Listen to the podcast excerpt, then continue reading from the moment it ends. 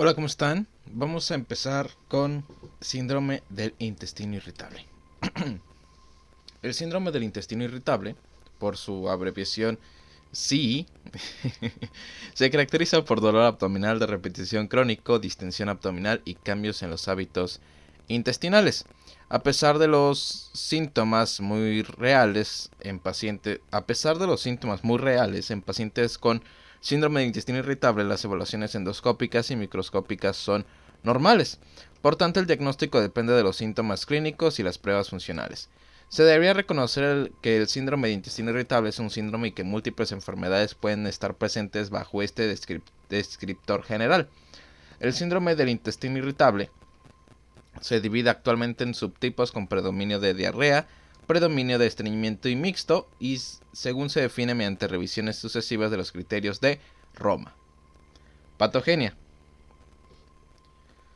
La patogenia del síndrome del, intestino irritable sigue estando poco definida, aunque existe una clara interacción entre los factores de estrés psicológico, la alimentación, alteración del microbioma intestinal y el aumento de la respuesta sensitiva entérica y los estímulos gastrointestinales y las alteraciones de la motilidad del eh, las alteraciones de motilidad del tracto gastrointestinal. Por ejemplo, los pacientes con síndrome del intestino irritable con predominio de estreñimiento o con predominio de diarrea tienden a presentar aumento o disminución de las, de las contracciones del colon y las, y las velocidades de tránsito respectivamente. La excesiva síntesis de ácidos biliares o la malabsorción de ácidos biliares se han identificado como una de las causas del síndrome de intestino irritable con predominio de diarrea. De diarrea, probablemente debido a los efectos de los ácidos biliares sobre la motilidad intestinal y al transporte iónico epitelial. Otros datos relacionan, a las alteraciones de la función del sistema nervioso entérico con el síndrome del intestino irritable, lo que hace pensar que en, un papel, en un papel de la señalización defectuosa del eje cerebro-intestino. De acuerdo con esto, los estudios de secuenciación masiva y asociación pangenómica han vinculado varios genes candidatos al síndrome del intestino irritable, como los transportadores de recaptación de serotonina, los receptores de cannabinoides y los mediadores inflamatorios relacionados con el factor de necrosis tumoral.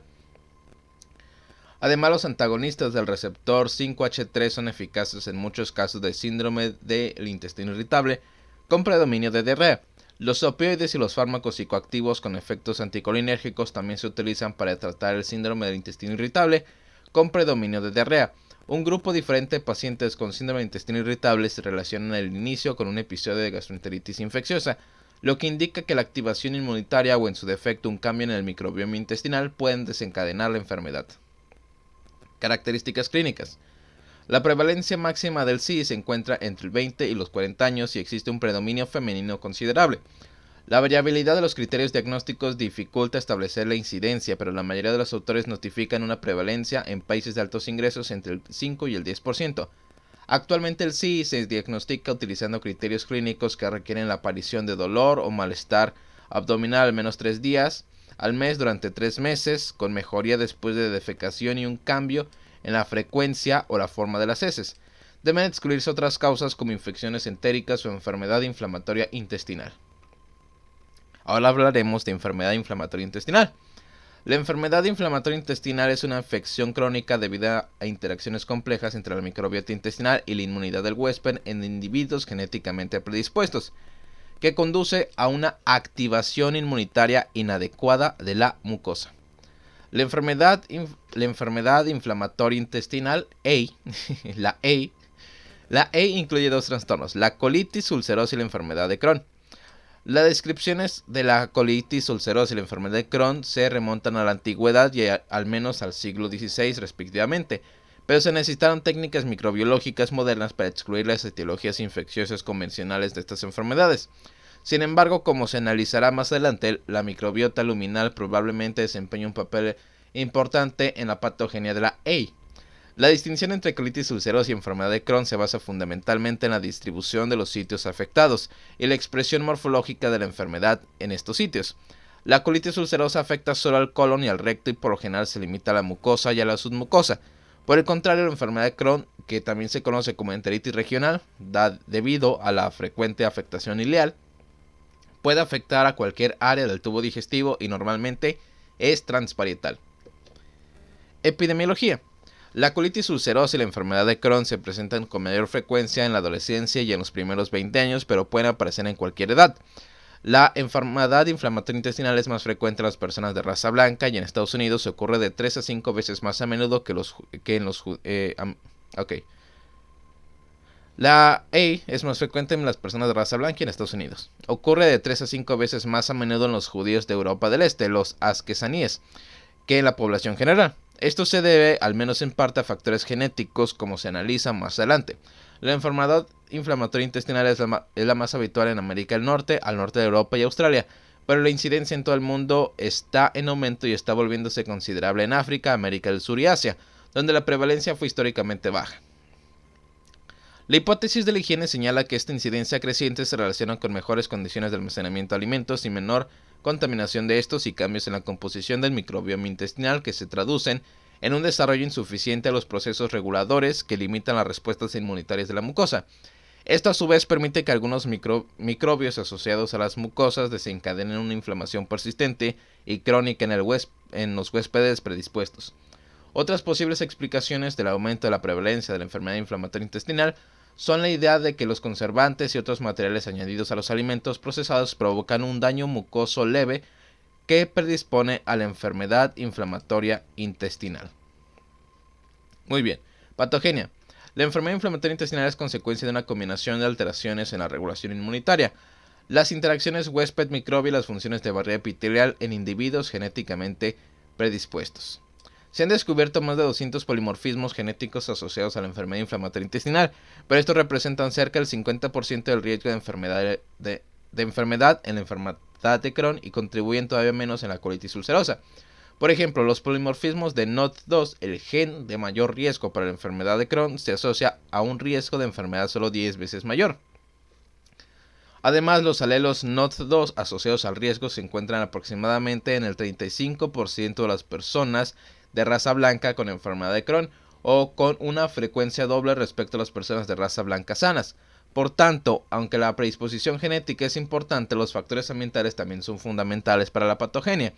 Los elementos genéticos y ambientales que contribuyen a la enfermedad pueden considerarse en términos de inmunidad, autofagia y respuesta a la agresión e interacciones huésped-microbios. Inmunidad de las mucosas. Una gran cantidad de genes reguladores y de señalización inmunitaria, como los que codifican moléculas de HLA y citocinas, se han asociado con la enfermedad inflamatoria intestinal.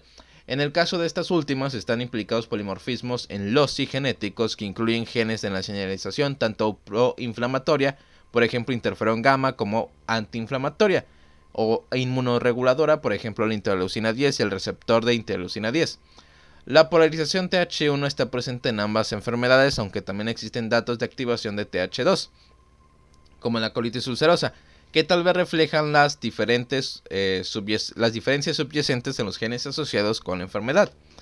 La señalización de TH17 también es importante para la patogenia en la enfermedad inflamatoria intestinal, ya que tanto la enfermedad de Crohn como la colitis ulcerosa están relacionados con polimorfismos en el receptor de interleucina 23, y otras moléculas implicadas en la señalización de TH17.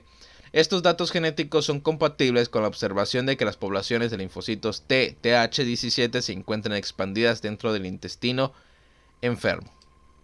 Muchos de los genes vinculados a la enfermedad inflamatoria intestinal también se asocian a otras enfermedades autoinmunitarias, como la diabetes mellitus, la artritis reumatoide y la psoriasis. En la mayoría de los casos, los alelos de riesgo son constantes en todas las enfermedades, pero en algunos casos, a los alelos vinculados con un mayor riesgo de otras enfermedades son protectores en la enfermedad inflamatoria intestinal.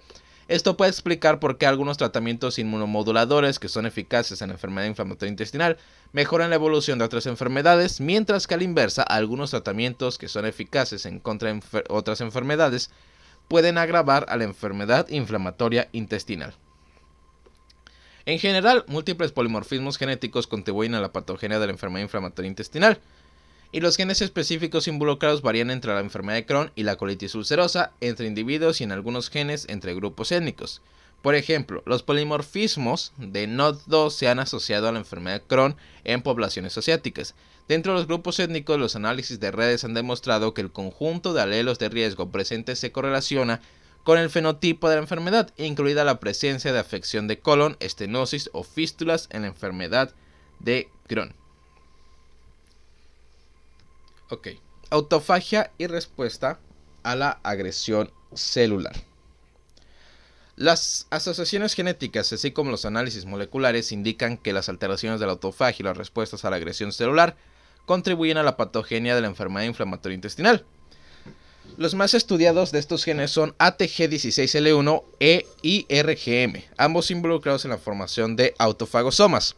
La autofagia es un mecanismo homeostático normal que elimina los organulos dañados y se encuentra aumentada en respuesta a la agresión celular, como la privación de nutrientes y la sobrecarga del retículo endoplásmico. La autofagia también es un medio de eliminación de fuentes de especies reactivas de oxígeno y patógenos intracelulares. Las mutaciones del gen ATG16L1 que está vinculada con la enfermedad de Crohn favorece la degradación de la proteína ATG16L1, lo que limita la autofagia. Aún se están definiendo las vías precisas por las que la pérdida de la función de la ATG16L1 conduce a la enfermedad, pero es destacable que los gránulos de las células de Panet que contienen péptidos antibacterianos que son liberados en la luz de la cripta se encuentran estructural y funcionalmente alterados en pacientes y ratones con anomalías en ATG16L1. Interacciones huésped-microbios. El microbioma intestinal, compuesto por bacterias, hongos y virus, ha sido objeto de una intensa investigación durante la última década. Dado que muchos de estos microorganismos no pueden ser cultivados mediante técnicas habituales, los estudios se han basado en gran medida en tecnologías de secuenciación de gran rendimiento. En general, el microbioma está poblado por una pequeña cantidad de especies al nacer. Esto evoluciona hasta convertirse en un ecosistema mucho más complejo con muchas más especies después del destete y durante la niñez. Luego la complejidad del microbioma disminuye en la vejez. Los datos existentes han demostrado que de sujetos humanos, así, de sujetos humanos, así como modelos experimentales, y esto ha demostrado que los microbios expresan proteínas y otras moléculas que generalmente, y generan metabolitos que pueden proteger contra enfermedades o favorecerlas. Ejemplos específicos comprenden especies de Clostridium que estimulan la formación de linfocitos T reguladores y Bifidobacterium que promueven la diferenciación de TH17. Además, múltiples especies producen butirato, cuya actividad consiste en la mejora de la función de la barrera de la mucosa, el aumento de la proliferación epitelial y la regulación inmunitaria. Los productos microbianos solubles activan las proteínas de detección de huésped como los receptores de tipo TOL, TLR de superficie y los receptores de dectina y los receptores de patrón asociados a microbios intracelulares, por ejemplo, NOT2. Estos mecanismos permiten al microbioma modular la inmunidad de la mucosa. Por el contrario, el sistema inmunitario puede alterar notablemente el microbioma mediante mecanismos como la secreción luminal de péptidos antimicrobianos e inmunoglobulina A antibacteriana. Esta interacción entre los microbios y el sistema inmunitario puede contribuir a la evolución de la disbacteriosis, caracterizada por cambios en las poblaciones bacterianas y una reducción de la diversidad de especies, esto en la enfermedad. Por, lo tanto, aunque la disbacteriosis, la disbacteriosis a menudo se encuentra establecida por el momento de la presentación de la enfermedad, resulta difícil diferenciar entre los cambios microbianos que desencadenan la enfermedad y los que son producidos por la enfermedad. Una excepción notable a la naturaleza poligénica de la enfermedad inflamatoria intestinal es la enfermedad inflamatoria intestinal. Sí, sí. ok un segundo. Perdón. Ok, de la enfermedad inflamatoria intestinal es la... Ok. Una excepción notable a la naturaleza eh, poligénica de la enfermedad inflamatoria intestinal es la enfermedad inflamatoria intestinal de aparición muy temprana que puede ser impulsada por mutaciones de genes individuales necesarios para el transporte epitelial de iones, la señalización inmunitaria o la defensa del huésped. Los estudios de estas formas monogénicas de enfermedad inflamatoria intestinal han arrojado luz sobre los mecanismos implicados en formas más frecuentes de enfermedad inflamatoria intestinal. Por ejemplo, se supo que los macrófagos producen excesiva interleucina 1 beta en lactantes con mutaciones del receptor de interleucina 10, la mutación más habitual en la enfermedad inflamatoria intestinal de inicio muy temprano. Estos pacientes se han beneficiado del tratamiento con antagonistas del receptor de interleucina 1 y ahora se está evaluando la eficacia de un tratamiento similar en la enfermedad inflamatoria intestinal poligénica. Enfermedad de Crohn. El opónimo enfermedad de Crohn se basa en una publicación de 1932, pero la entidad se, se describió siglos antes. Por ejemplo, Luis Eh, Luis XIII de Francia padeció diarrea hemorrágica recurrente, fiebre, abscesos rectales, úlceras del intestino delgado y de colon y fístulas a partir de los 20 años, todas las cuales son características clásicas de la enfermedad de Crohn. Morfología. La enfermedad de Crohn puede aparecer en cualquier área del tubo digestivo, pero suele afectar a la porción terminal del ilion, la válvula ileocecal y el ciego. La enfermedad se limita al intestino delgado, aproximadamente el 40% de los casos, el intestino delgado y el colon están ambos afectados en el 30% de los pacientes. El resto solo presenta afectación del colon. Es característica la presencia de áreas de enfermedad múltiple independientes y claramente delimitadas que dan lugar a lesiones salteadas y cuando están presentes, diferenciar la enfermedad de Crohn de la colitis ulcerosa. También puede resultar útil la presencia de estenosis que aparecen con frecuencia en la enfermedad de Crohn, pero que eh, pero solo rara vez en la colitis ulcerosa de larga evolución. La lesión más temprana de la enfermedad de Crohn, la úlcera aftosa, puede evolucionar y a menudo, y a menudo lesiones múltiples con ah, lesiones múltiples confluyen en úlceras sinuosas alargadas orientadas a lo largo del eje del intestino. Ok, son varias aptas que se aquí. Son frecuentes el edema y la pérdida de los pliegues eh, mucosos normales, la formación de úlceras con conservación de la mucosa entremezclada, consecuencia de la distribución parchada de la enfermedad de Crohn, dan lugar a un aspecto irregular empedrado de la mucosa. Con frecuencia se forman fisuras que pueden extenderse en profundidad para convertirse en trayectos fistulosos o sitios de perforación. La pared intestinal se encuentra engrosada y elástica como consecuencia del edema transparental la inflamación, la fibrosis submucosa y la hipertrofia de la muscular propia, todos los cuales contribuyen a la formación de estenosis. En los casos de enfermedad transparental extensa, el tejido adiposo mesentérico se extiende con frecuencia sobre la superficie serosa, lo que se le llama la proliferación fibrograsa. Las características microscópicas de enfermedad Crohn activa consisten en abundantes neutrófilos que infiltran y dañan el epitelio de las criptas. Las acumulaciones de neutrófilos dentro de una cripta se conocen como abscesos crípticos y a menudo se asocian con la destrucción de estas. La formación de úlceras es frecuente en la enfermedad de Crohn y puede existir una transición brusca entre la mucosa ulcerada y la mucosa normal contigua. Incluso en áreas donde el examen microscópico indica una enfermedad difusa, el estudio histológico puede revelar su carácter parcheado. Los ciclos repetidos de destrucción y regeneración de criptas conducen a la distorsión y reorganización de las glándulas mucosas. Las criptas en condiciones normales, rectas y paralelas adquieren extrañas formas ramificadas y orientaciones infrecuentes entre sí. La metaplasia epitelial es otra consecuencia de la lesión crónica recidivante.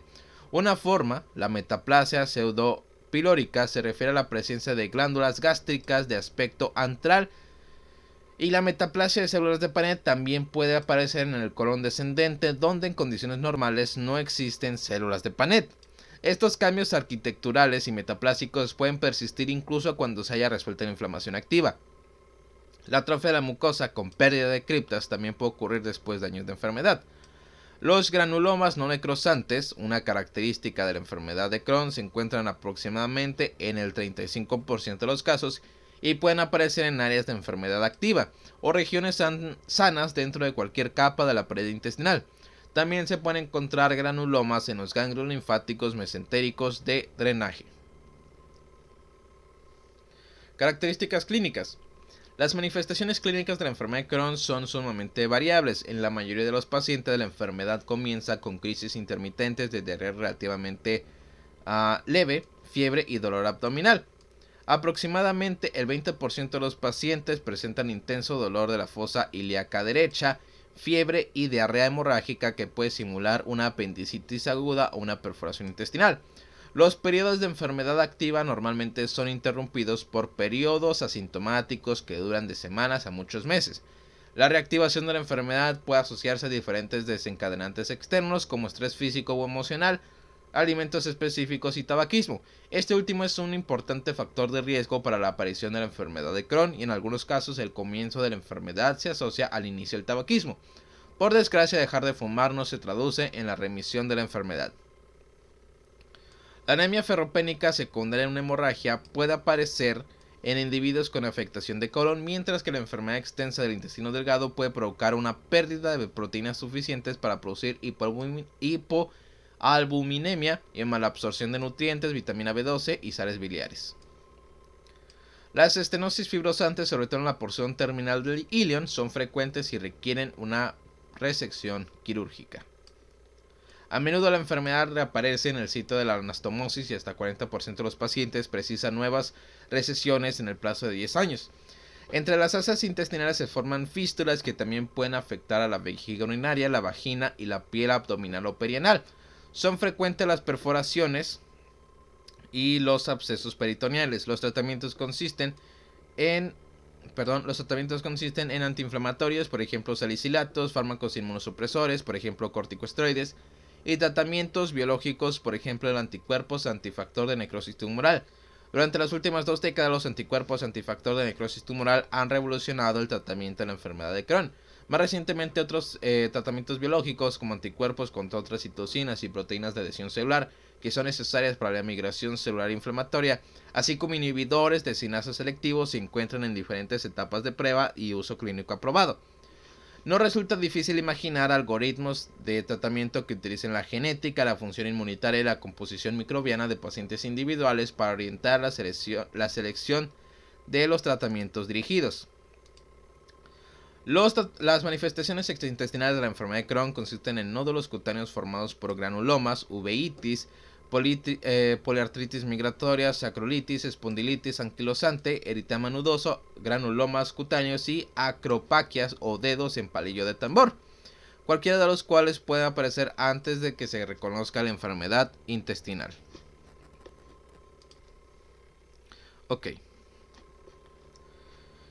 Ah, la, Perdón, la pericolangitis y la colangitis esclerosante primaria ocurren en individuos con enfermedad de Crohn con mayor frecuencia en los que en los que no padecen enfermedad de Crohn, pero son incluso más habituales en individuos con colitis ulcerosa. Como se analiza más adelante, el riesgo de adenocarcinoma de colon se encuentra aumentado en pacientes con enfermedad del colon de larga duración. Colitis ulcerosa. La colitis ulcerosa está estrechamente relacionada con la enfermedad de Crohn, pero su afectación intestinal se limita al colon y al recto. Las manifestaciones extraintestinales de la colitis ulcerosa se eh, superponen con las de la enfermedad de Crohn y consisten en poliartritis migratoria, sacrolititis, espondilitis anquilosante, uveitis y lesiones cutáneas. Aproximadamente el 2.5 al 7.5 de las personas con colitis ulcerosa también padecen una colangitis esclerosante primaria. El pronóstico a largo plazo para los pacientes con colitis ulcerosa depende de la gravedad de la enfermedad activa y la duración de la enfermedad. Muchos de los tratamientos como los anticuerpos antifactor de necrosis tumoral que son eficaces con la enfermedad de Crohn también lo son con la colitis eh, ulcerosa. Sin embargo, algunos tratamientos, eh, sin embargo, algunos tratamientos de la enfermedad de Crohn son ineficaces en la colitis ulcerosa, lo que indica que los mecanismos moleculares subyacentes a estas dos formas de enfermedad inflamatoria intestinal no superponen por completo. Morfología.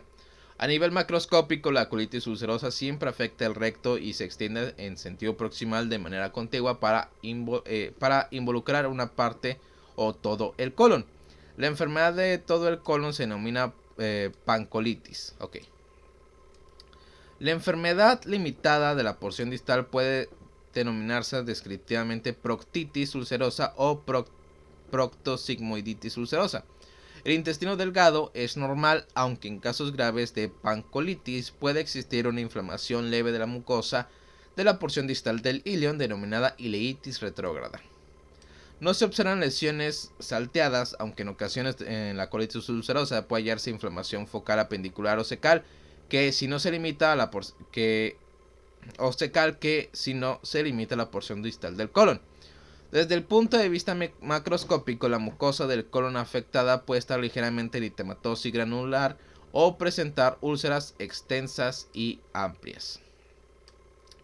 Puede existir la transición brusca entre el colon enfermo y el sano. Las úlceras se alinean a lo largo del eje longitudinal del colon, pero normalmente no se observan las úlceras sinuosas de la enfermedad de Crohn. Es frecuente encontrar islotes aislados de mucosa en regeneración que sobresalen hacia la luz, para crear pseudopólipos. y las puntas de estos pólipos pueden fusionarse para crear puentes mucosos. La enfermedad crónica puede provocar atrofia de la mucosa con una superficie mucosa lisa sin los pliegues normales. A diferencia de la enfermedad de Crohn, la colitis ulcerosa no es transparental. Como consecuencia, la pared del colon no está engrosada, la superficie serosa es normal y no se producen estenosis. Con poca frecuencia, los casos graves se asocian a inflamación de la muscular propia y disfunción neuromuscular que conducen a dilatación del colon y megacolon tóxico, lo que conlleva el riesgo considerable de la perforación. Las características histológicas de la enfermedad de la mucosa en la colitis ulcerosa son similares a, las de la enfermedad de Crohn del colon y se corresponden con infiltrados inflamatorios, abscesos crípticos, distorsión de las criptas y metaplasia epitelial pseudopilórica. A diferencia de lo que sucede en la enfermedad de Crohn, no se encuentran granulomas y la inflamación difusa generalmente se limita a la mucosa y la submucosa.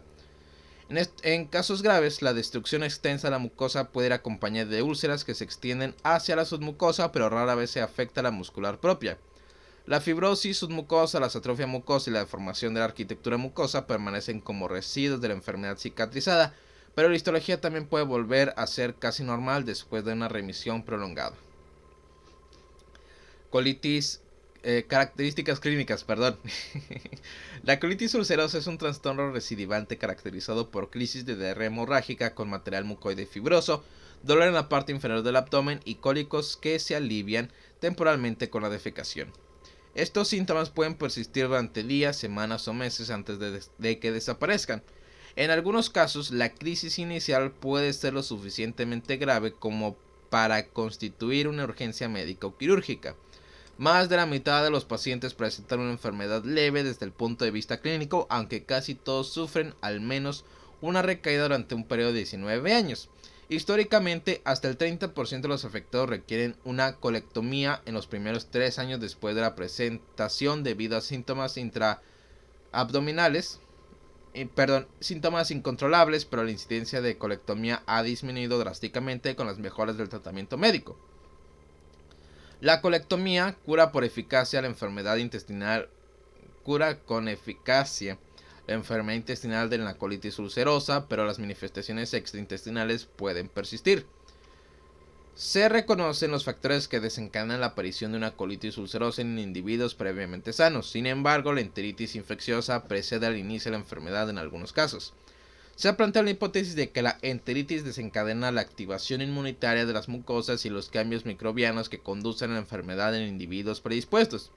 En otros pacientes, el primer episodio de la enfermedad viene precedido por estrés psicológico, que también puede estar relacionado con una recaída durante la remisión. También se ha comunicado que la aparición inicial de los síntomas se produce poco después de dejar de fumar en algunos pacientes. En estos casos, fumar puede aliviar parcialmente los síntomas. Colitis indeterminada. Debido a la extensa superposición eh, genética, anatomopatológica y clínica entre la colitis ulcerosa y la enfermedad de Crohn, el diagnóstico definitivo no es posible hasta, que hasta en el 10% de los pacientes.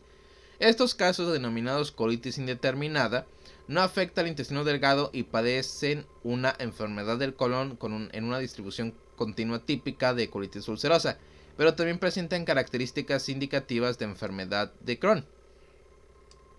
Estas incluyen una enfermedad histológica moteada, antecedentes familiares de enfermedad de Crohn y lesiones perianales. En casos con características superpuestas, los estudios serológicos pueden resultar útiles, ya que, los, los anticuerpos frente al citoplasma de neutrófilos de tipo perinuclear se encuentran en el 75% de las personas con colitis ulcerosa y solo en el 11% de las personas con enfermedad de Crohn. Por el contrario, los anticuerpos contra Saccharomyces cerevisiae a menudo faltan en pacientes con colitis, ulcerosa y se hallan presentes en los que tienen enfermedad de Crohn. Sin embargo, los resultados serológicos suelen ser ambiguos en casos que son indeterminados por motivos clínicos. Afortunadamente, la superposición en el tratamiento médico permite tratar con eficacia la colitis indeterminada. Neoplasia asociada a colitis.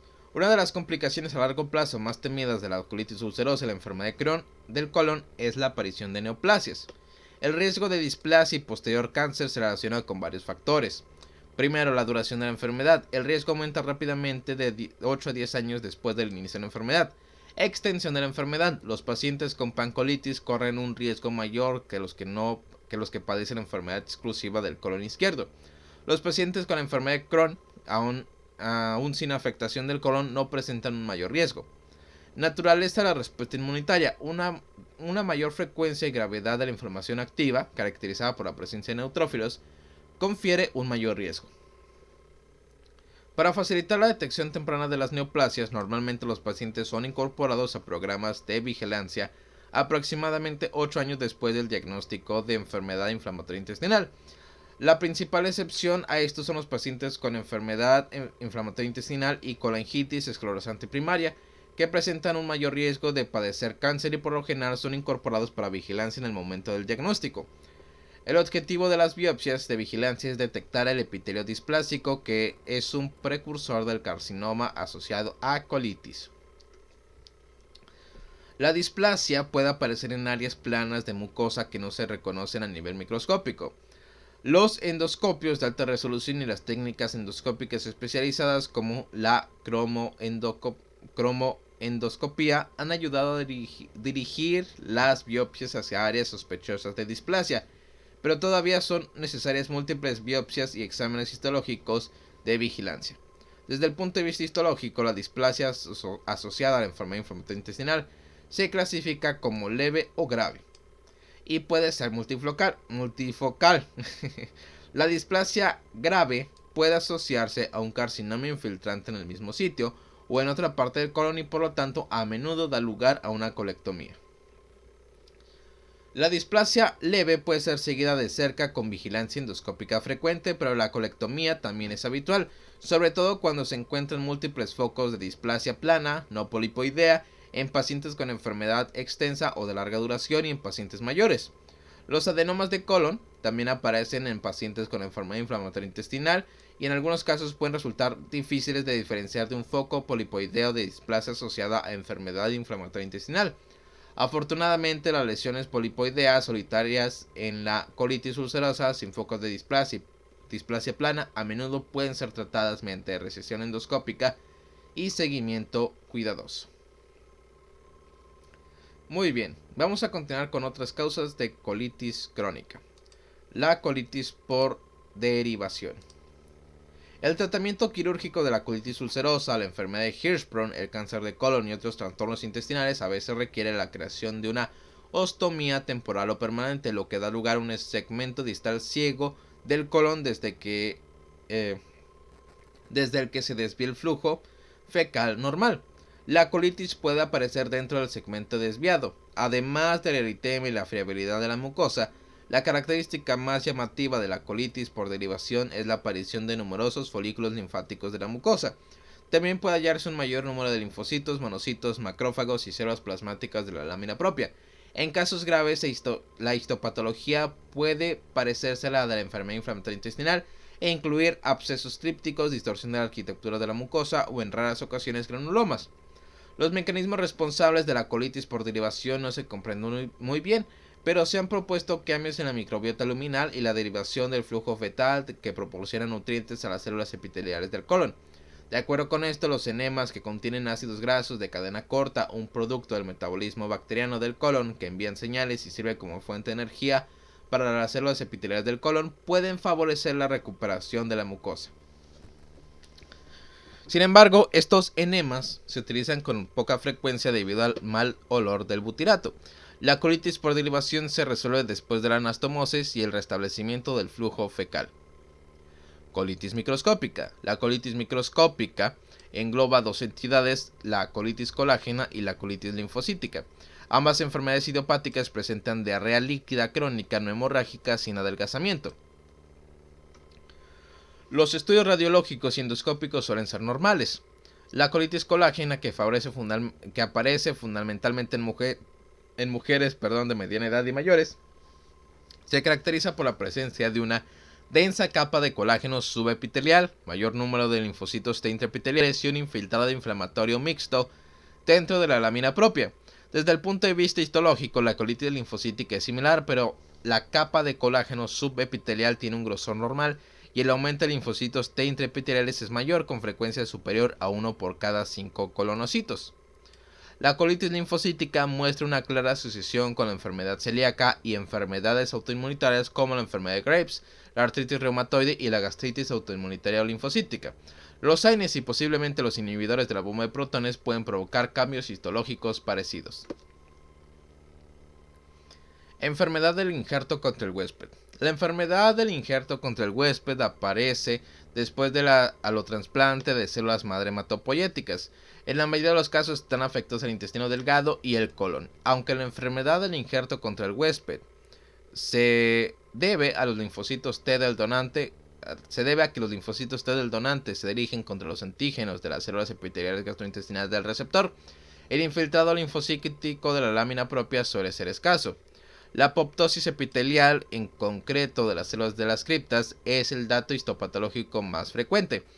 En casos graves, las criptas pueden destruirse por completo. La enfermedad del injerto contra el huésped del intestino a menudo se manifiesta con diarrea líquida que en casos graves puede volverse hemorrágica. Curiosamente, los cambios morfológicos de la enfermedad del injerto contra el huésped se superponen con la enterocolitis y la diarrea que aparecen con frecuencia en pacientes oncológicos tratados con inhibidores de los puntos de control inmunitarios, complicaciones cuya frecuencia está creciendo con el aumento del uso de estos tratamientos. Aunque los mecanismos de la enterocolitis provocada por los inhibidores de los puntos de control no están bien definidos, es probable que se superpongan, al menos parcialmente, con los de la enfermedad del injerto contra el huésped. Ahora, enfermedad diverticular sigmoidea. La enfermedad diverticular se debe a vaginaciones eh, pseudodiverticulares adquiridas de la mucosa y la submucosa del colon. A diferencia de los, de los, divertículos verdaderos, como el divertículo de Meckel, estos no incluyen las tres capas de la pared del colon. Los divertículos del colon son infrecuentes en personas menores de 30 años, pero la prevalencia se acerca al 50% en las poblaciones de adultos occidentales mayores de 60 años. La diverticulosis es, menos habitual en Japón, así como en los países de escasos recursos, probablemente debido a diferencias en la alimentación. Además, la mayoría de los divertículos en Asia y África aparecen en el colon ascendente, mientras que los divertículos en esta porción del colon son infrecuentes en otros países occidentales. Las razones de esta diferencia en la eh, las razones de esta diferencia en la distribución no están bien definidas. Patogenia. Los divertículos del colon son el producto de la estructura singular de la muscular propia y la elevación de la presión intraluminal. Se crean discontinuidades focales en la capa muscular circular interna en los sitios donde penetran los nervios y los vasos rectos arteriales. En el intestino delgado, estos espacios están reforzados por la capa longitudinal externa de la muscular propia, pero en el colon esta capa muscular externa es agrupada en tres bandas, las tenias del colon. La presión intraluminal, especialmente en el colon sigmoide, se encuentra elevada por la contracción peristáltica exagerada, un efecto que se ve reforzado por las dietas de bajo contenido de fibra con menor, eh, masa fecal. Este aumento de la presión eh, conduce a una hernia de la, de la mucosa a través de los puntos débiles anatómicos de la muscular propia. Wow. Morfología. Los divertículos del colon son pequeñas invaginaciones en forma de matraz, habitualmente de 0.5 a 1 centímetros de diámetro, que aparecen en una distribución regular, lo que refleja la contribución anatómica o la patogenia al lado de las tenias del colon. Son más frecuentes en el colon sigmoide, pero otras partes del colon pueden verse afectadas. Los divertículos del colon tienen una pared delgada compuesta por una mucosa aplanada o atrófica que puede estar rodeada por submucosa comprimida y muscular atenuada o ausente. Es frecuente la hipertrofia de la capa circular de la muscular propia en el segmento intestinal afectado. La obstrucción diverticular provoca inflamación en el cuadro llamado diverticulitis. Dado que la pared del divertículo está constituida solo por la muscular de la mucosa y una capa delgada de tejido adiposo subseroso, la inflamación y el aumento de la presión dentro de un divertículo obstruido puede provocar una perforación.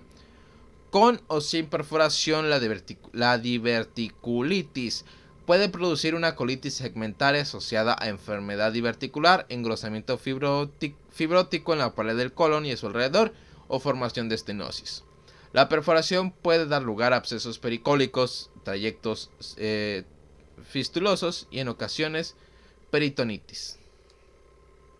Características clínicas. La mayoría de las personas con enfermedad diverticular permanecen asintomáticas durante toda su vida. Sin embargo, alrededor del 20% presenta manifestaciones como cólicos intermitentes, malestar abdominal bajo continuo, estreñimiento, distensión o una sensación de no poder vaciar completamente el recto. A veces los pacientes padecen estreñimiento y diarrea alternantes que recuerdan al SI, al SII, al síndrome inflamatorio intestinal. No está claro si una dieta rica en fibra evita la presión de la diverticulosis o protege contra la diverticulitis, pero las dietas suplementarias con fibra pueden proporcionar una mejoría sintomática. Incluso cuando se produce una diverticulitis, la mayoría de las veces se resuelve de forma espontánea. Por lo general, la intervención quirúrgica se reserva para los pacientes con, con diverticulitis grave o recidivante. Perdón. Conceptos clave del síndrome del intestino irritable y la colitis. Muy bien. El síndrome del intestino irritable se caracteriza por dolor abdominal de repetición crónico, distinción abdominal y cambios en los hábitos intestinales sin anatomía patológica macroscópica o histológica. La patogenia no está definida, pero posiblemente incluyen factores estresantes psicológicos, alimentación, microbioma intestinal, alteración de la motilidad gastrointestinal, y aumenta las respuestas sensitivas entéricas a los estímulos gastrointestinales. La enfermedad inflamatoria intestinal es un término genérico para la colitis ulcerosa y la enfermedad de Crohn. La colitis indeterminada se usa para los casos de enfermedad inflamatoria intestinal sin características definitivas de colitis ulcerosa o enfermedad de Crohn.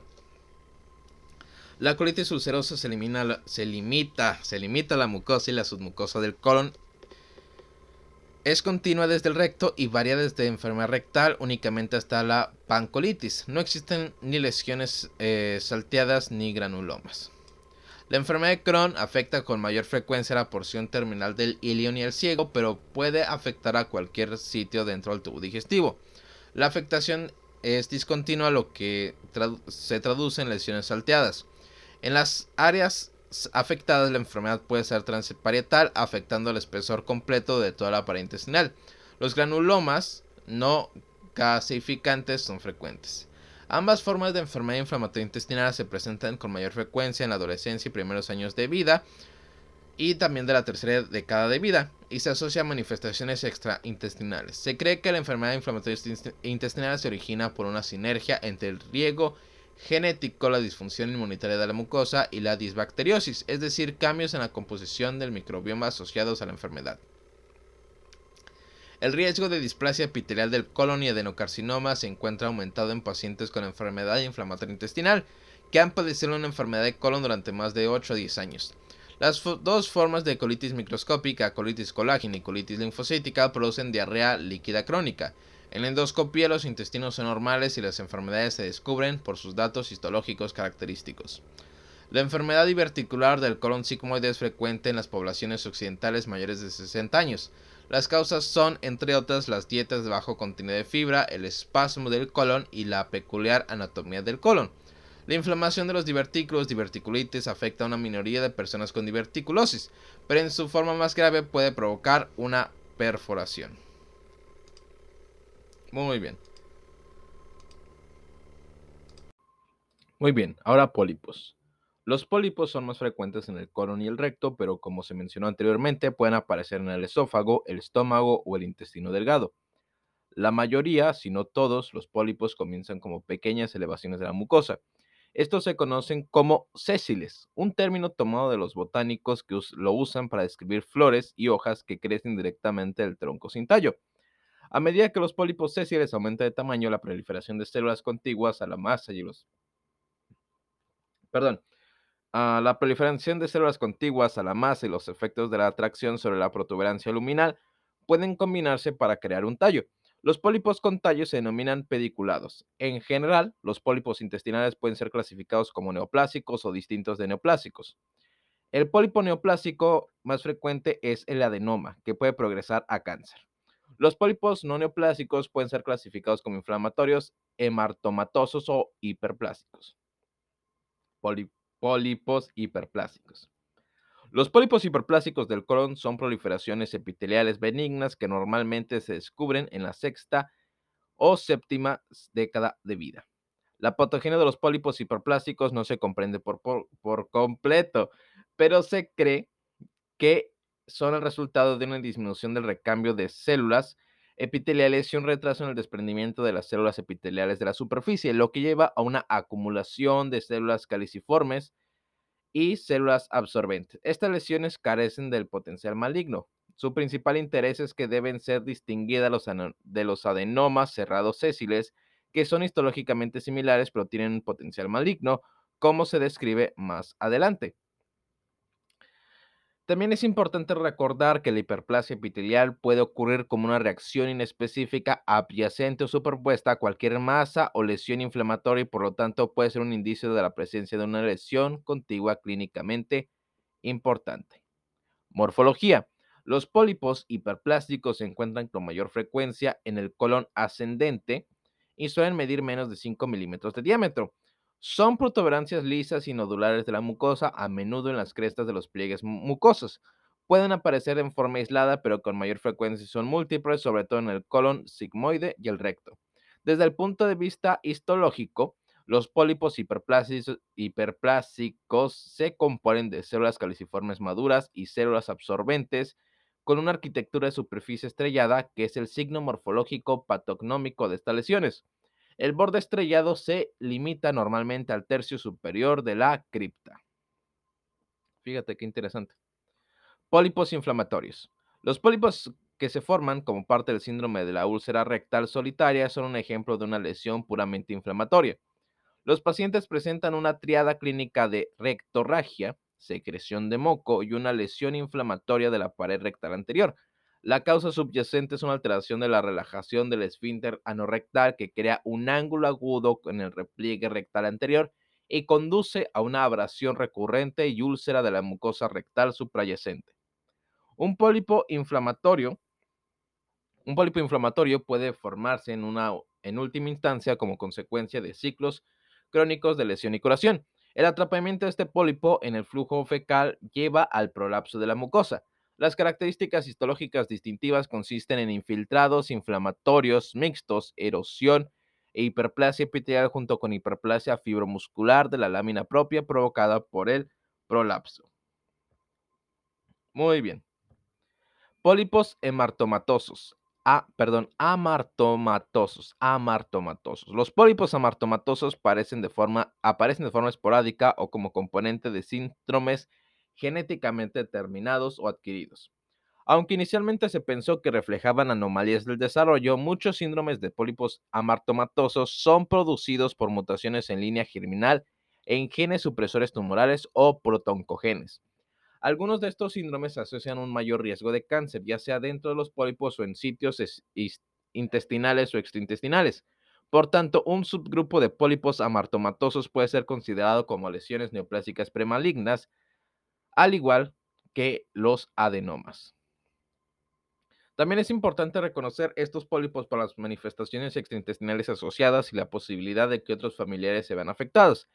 Varios de estos síndromes se analizan a continuación y otros se resumen en la tabla 17.9, que tal vez le suba al Instagram. Pólipos juveniles. Los pólipos juveniles son malformaciones focales del epitelio y la lámina propia que pueden ser esporádicos o sindrómicos. La mayoría aparecen en niños menores de 5 años, pero los pólipos tanto esporádicos como sindrómicos pueden presentarse en edades más avanzadas.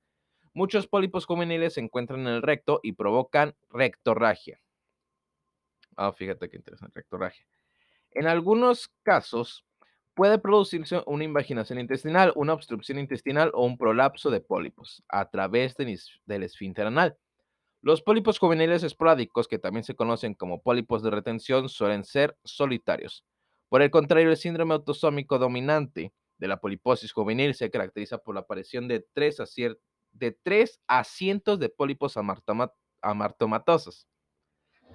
En estos casos puede ser necesaria una colectomía para limitar la hemorragia crónica y a veces grave asociada con úlceras de los pólipos.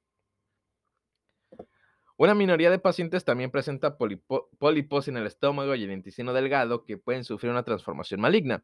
Las malformaciones arteriovenosas, pulmonares y otras malformaciones congénitas son manifestaciones extraintestinales reconocidas de la poliposis juvenil. Morfología. La mayoría de los pólipos juveniles miden menos de 3 centímetros de diámetro. Normalmente son lesiones pediculadas de superficie lisa y rojizas con espacios quísticos característicos. El examen microscópico muestra que estos quistes son eh, glándulas dilatadas llenas de mucina y restos inflamatorios.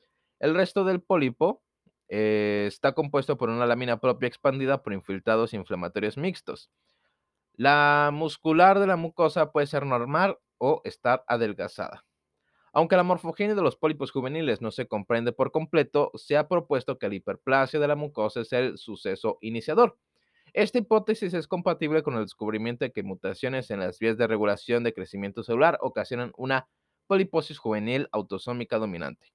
La mutación más frecuente detectada afecta al gen SMAD4 que codifica un factor de transmisión de señales de la vía del factor de crecimiento transformante beta. Estos pacientes a menudo padecen tanto poliposis juvenil como telangiectasias hemorrágicas hereditarias. En otros casos, las mutaciones del gen BMPR1A, una sinasa que es miembro de la superfamilia del factor de crecimiento transformante beta, provocan enfermedad. Juntas, estas mutaciones aparecen en menos de la mitad de los pacientes. Por tanto, queda por descubrir otros genes responsables de la poliposis juvenil autosómica dominante.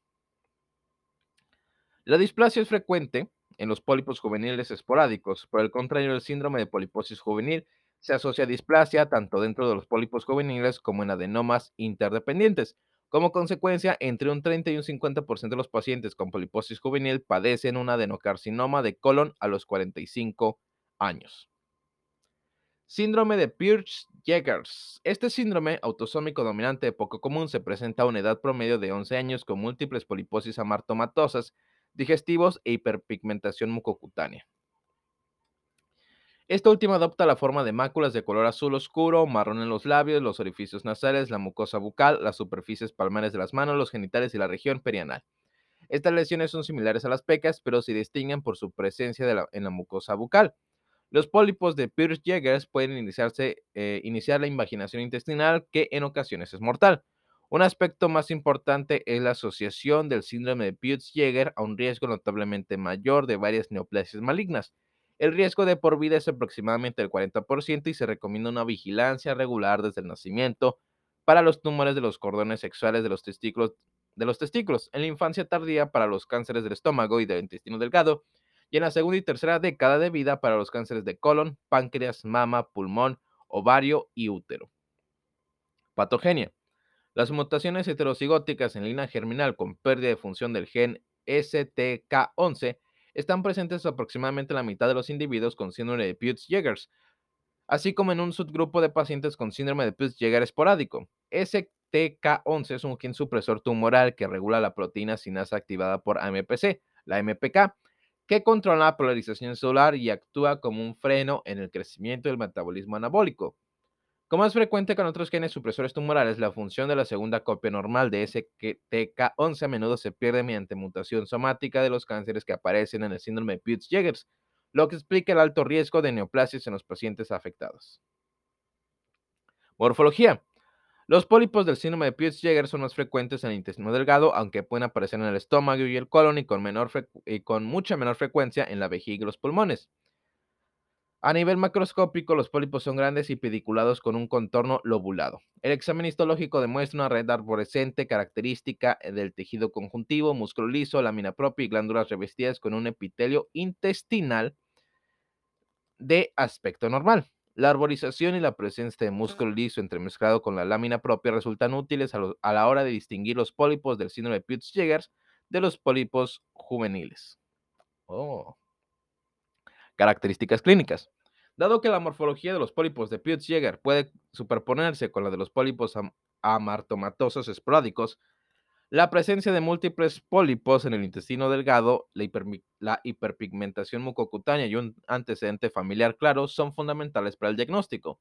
La detección de mutaciones en el gen STK11 puede resultar útil para el diagnóstico en pacientes con pólipos que carecen de hiperpigmentación mucocutánea.